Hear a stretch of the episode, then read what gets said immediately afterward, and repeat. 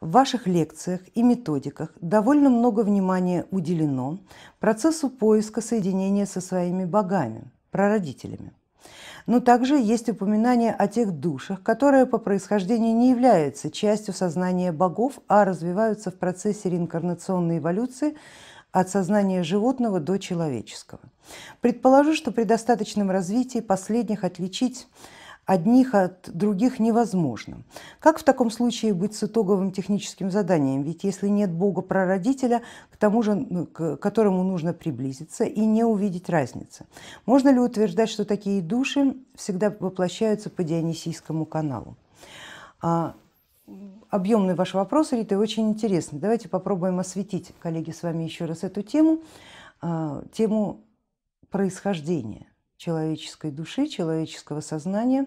И вот эм, один из, одна из граней этого вопроса, который осветила Рита, это э, вероятность того, что часть твоей души или часть души живого э, существа в человеческом теле не является частью сознания Бога, а реинкарнирует естественным путем, путем эволюции, так сказать, вместе с э, биологией, вместе с генетикой, доходит наконец до состояния Homo sapiens. А, бывает ли такое? Да, конечно, бывает. Бывает, безусловно. Но можно ли сказать, что отсутствует связь с Богом? Наверное, нет. А, возможно, это очень древнее, очень забытое божество, сила и разум которой живет в сознании матери, в лоне матери, в ее памяти. Мы с вами знаем, что у каждого бога, в каждом пантеоне есть не только человеческие проекции, но проекции биологические, животные, в растениях, а, в стихийных силах, Боги могут проявлять себя по-разному, это всего лишь проекция, и человек не исключение, человек это тоже лишь проекция. Если некое забытое сознание а, проявляется сначала через животное, потом через, например, биологические какие-то а, элементы этого мира и развивает себя до возможности человеческого разума, это вовсе не означает, что этот человеческий разум чисто животный. Просто уровень его воспоминаний самого себя пока не особо велик. А, если у, у такого разума техническое задание есть, как и у любого забытого бога, просто оно точно так же забыто. Но просто оно вот сейчас получает, э, так сказать, второй шанс. Со стороны, с точки зрения развитого человеческого сознания, которое уже осознало себя как часть бога, а, такое, такой разум, конечно, выглядит несколько примитивным. А, и это действительно выглядит со стороны именно так. И в реальности по сравнению с любыми другими существами, возможно, этот, этот человек и будет казаться таким недалеким, возможно, немножко необразованным, э, немножко непонимающим. В народе таких людей называют дурачками. Но вовсе это не означает, что у него нет шансов в, в следующих воплощениях не э, доходить до определенного уровня самоосознания. Мы оцениваем таких людей по очень короткой памяти, причем по оперативной памяти она действительно очень короткая, то есть плюс-минус час. Больше мы не помним, им и не надо, потому что, во-первых, отсутствует эта опция запоминать много, она развивается в процессе жизни, в процессе получения опыта, а опыт формируется в среде. Если ты живешь в среде животных, у тебя так и формируется опыт, живешь среди людей, так и формируется опыт а, Бывали описаны эпизоды, например, даже в науке случаи, когда дети э, попадали в среду животных и э, росли там какое-то время, и когда обратно возвращались спустя некоторое время в человеческую среду, они не приходили в человеческий разум. То есть они так и оставались животными, хотя, возможно, они таковыми и не родились. А, но это так, просто как, как пример, насколько среда, первичная среда а, развития, она важна для понимания. Но не только это, безусловно, и внутренняя сила души, внутренняя сила запоминания. Ведь в зрелой душе есть уже некий параметр, что нужно запомнить, что нужно узнать, что нужно вычислить. И в этом смысле тогда душа становится очень, и сознание, и жизнь человека, и его судьба становится очень продуктивным, потому что он экономит времени, разбрасываясь на получение опыта, который ему уже не нужен, опыта, который он уже проходил, может быть, даже не в одной жизни. Это характеристики зрелой души. Характеристики незрелой, молодой души, совсем молодой, они, она как раз и заключается в том, что они берут весь опыт, потому что каждый опыт в диковинку. И в этом отношении, коллега, вы абсолютно правильный вывод сделали, что скорее всего подобного рода души будут реинкарнировать по Дионисийскому каналу, потому что тот дает им именно такие возможности, не ограничивая четкими правилами и сроками выполнения технического задания, дает все возможные ресурсы, которые только присутствуют в данном конкретном моменте пространства и времени, а, но при этом при всем обратная сторона медали, вся остальная реальность, сделанная эгрегориально э, в виде социальной среды, она такому сознанию совершенно никак не помогает. Абсолютно, то есть она не способствует подведением его в те события, которые ему точно, абсолютно э, безоговорочно нужны. Он попадает во всякие события, и именно поэтому такие люди иногда кажется, что они ведут никчемный образ жизни. Их называют массой, биологической массой, э, и в некоторых ситуациях они именно такую роль и играют. Именно по, по той простой причине они не знают, что можно играть другие роли. Но все приходит именно с опытом. Может быть, когда-то, очень давно, многие из нас начинали именно с этого воплощения, именно с, с такого развития. А, а может быть и нет, потому что помимо этой реальности есть еще множество других реальностей, множество других миров, э, и зрелая душа может попасть совершенно в иную реальность на последующее воплощение, и для нее здесь все будет в диковинку, она будет думать, что и создавать впечатление для окружающих, что она абсолютно неискушенная, скажем так, в сферах, в различных сферах существования и жизни, а, но при этом это все равно будет не так. У нее есть какая-то внутренняя память, которая непонятна окружающим, а, живущим здесь, в Мидгарде, в этой земной жизни. А, также ваш вопрос, коллега, мне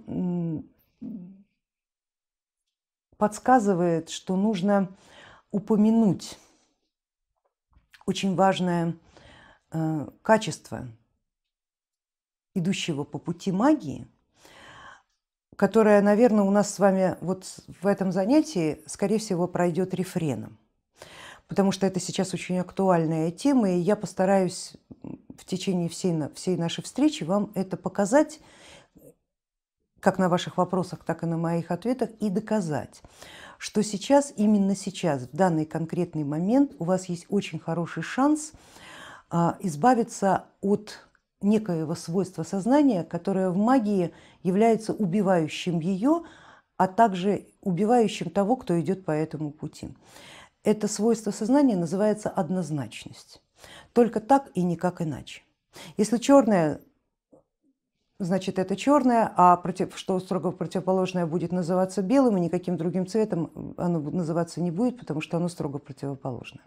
Если только так, значит только так. Если только эдак, значит только эдак. Никаких полутонов, никаких допущений, никаких вероятностей нет. В магии мы всегда с вами должны помнить, что понятие с большей или, степенью, э, или меньшей степенью вероятности является в большей степени магическим, чем э, не магическим, чем обычным обывательским, человеческим. И никогда ничего не бывает только так и никак иначе, э, в, как в магическом пути, так и в магическом познании. А если мы говорим, например, вот к этому вопросу, если мы говорим, что у человека молодая, молодая душа и одна из первых реинкарнаций, и он реинкарнирует из животного состояния, мы не должны ставить, сразу ставить знак равно между таким человеком и некими социальными характеристиками, которые мы обычно даем поведению такого человека. А, с точки зрения магии это не будет неправильно, с точки зрения социального обывателя абсолютно правильно, но тогда мы не говорим о магии. Давайте попробуем этому научиться. Э, мы сейчас, повторю, живем в такое время, где а, люди разбираются по этому параметру, как действительно разбираются. То есть классифицируются по параметру черное и белое, а христианин, атеист, э, за или против, согласен, не согласен, поддерживаешь, не поддерживаешь. Вот эти вот все параметры, здесь нет никакого третьего варианта. И это, конечно же, очень здорово бьет по магическому ядру, потому что оно в бинаре не существовать не может. А, мы с вами учимся этому, отходить от бинарности. Всегда учимся. На каждом нашем занятии, на каждом уроке по УТМ мы говорим об этом, говорим постоянно. И сейчас мы тоже будем с вами говорить. Давайте э, ловить себя на том, где мы проявляем бинер, и стараться мгновенно исправиться, чтобы нас даже по чистой случайности не классифицировали в определенную категорию. И нам не пришлось бы впоследствии прилагать невероятное количество усилий, чтобы эту классификацию поменять, отменить, стереть и, и так далее. А, вот вопрос, который задавала коллега, продолжает также Оксана, вопрос по, как, как раз по происхождению души. Вопрос по поводу своего Бога. Спрашивает Оксана, имеется ли в реальной жизни сходство действий, события, ощущения и качество характера, то есть весь спектр образа. Видимо, имеется в виду человека и его Бога. Однако судьбы их отнюдь иногда тоже непросты. Как же быть тогда, если это твой Бог, но судьба его печальна? Вот тоже обратная сторона собственного осознания, осознания своего Бога.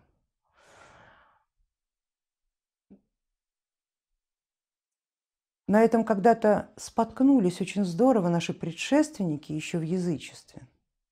И неоязычество точно так же страдает этой болезнью. Когда-то давно, в дохристианскую эпоху, были боги-покровители. Были боги, которые покровительствуют воинам и аристократическому сословию. Были боги, которые покровительствуют купечеству.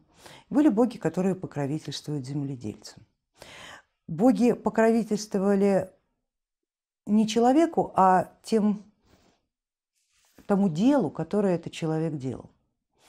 Ну и человек, разумеется, экстраполировал себя. Сейчас все как бы повернулось с ног на голову. Если твой бог Фрейер, говорят, значит ты земледелец.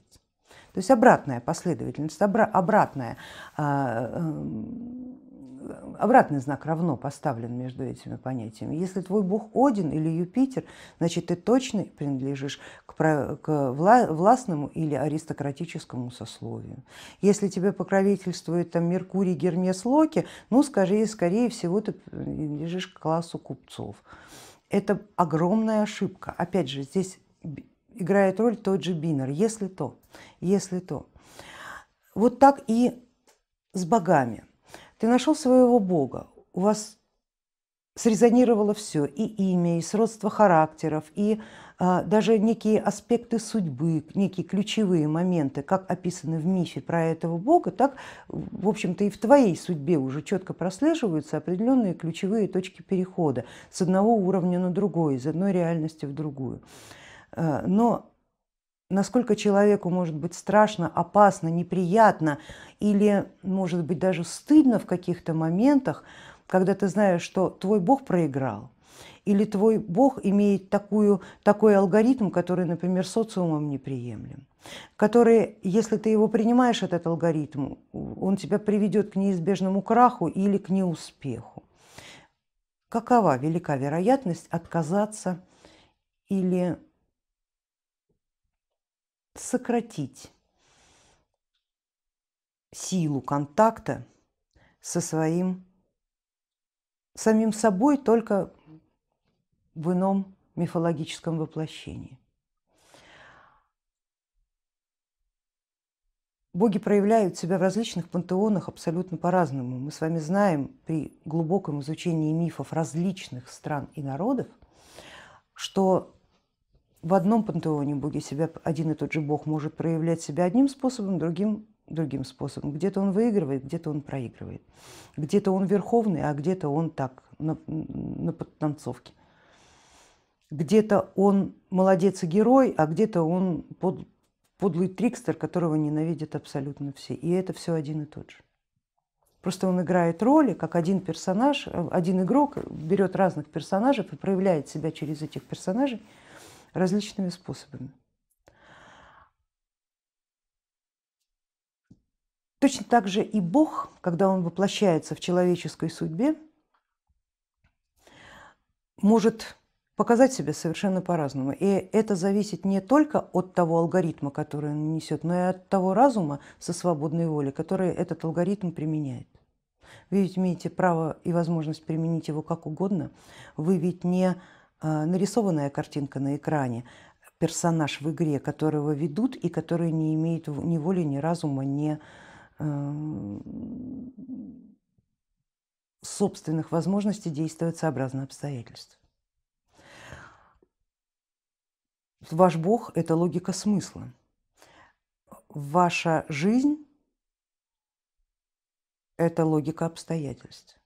А то, как вы это все соедините, зависит результат. И результат будет как раз показателен, как в данных конкретных сценарных условиях сила вашего Бога, его алгоритмы, его разум а, проявился с успехом или не с успехом.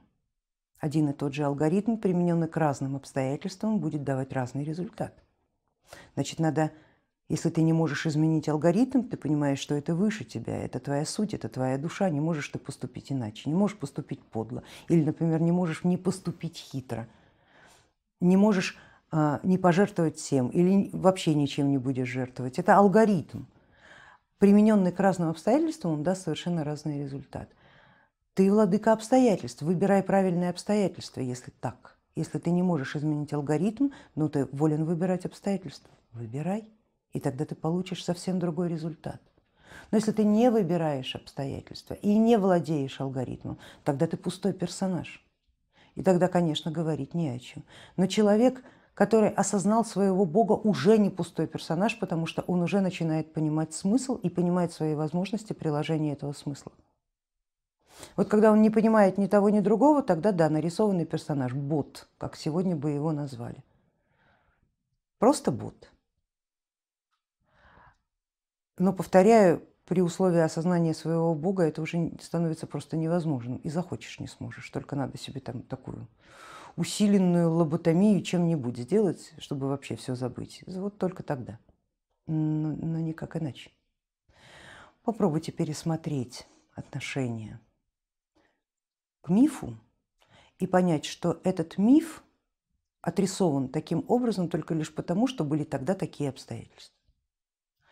Поступите в этих обстоятельствах также, и, возможно, вы получите другой результат. Просто найдите правильную точку во времени и пространстве, когда вы можете проявить свою суть и, наконец-то, победить.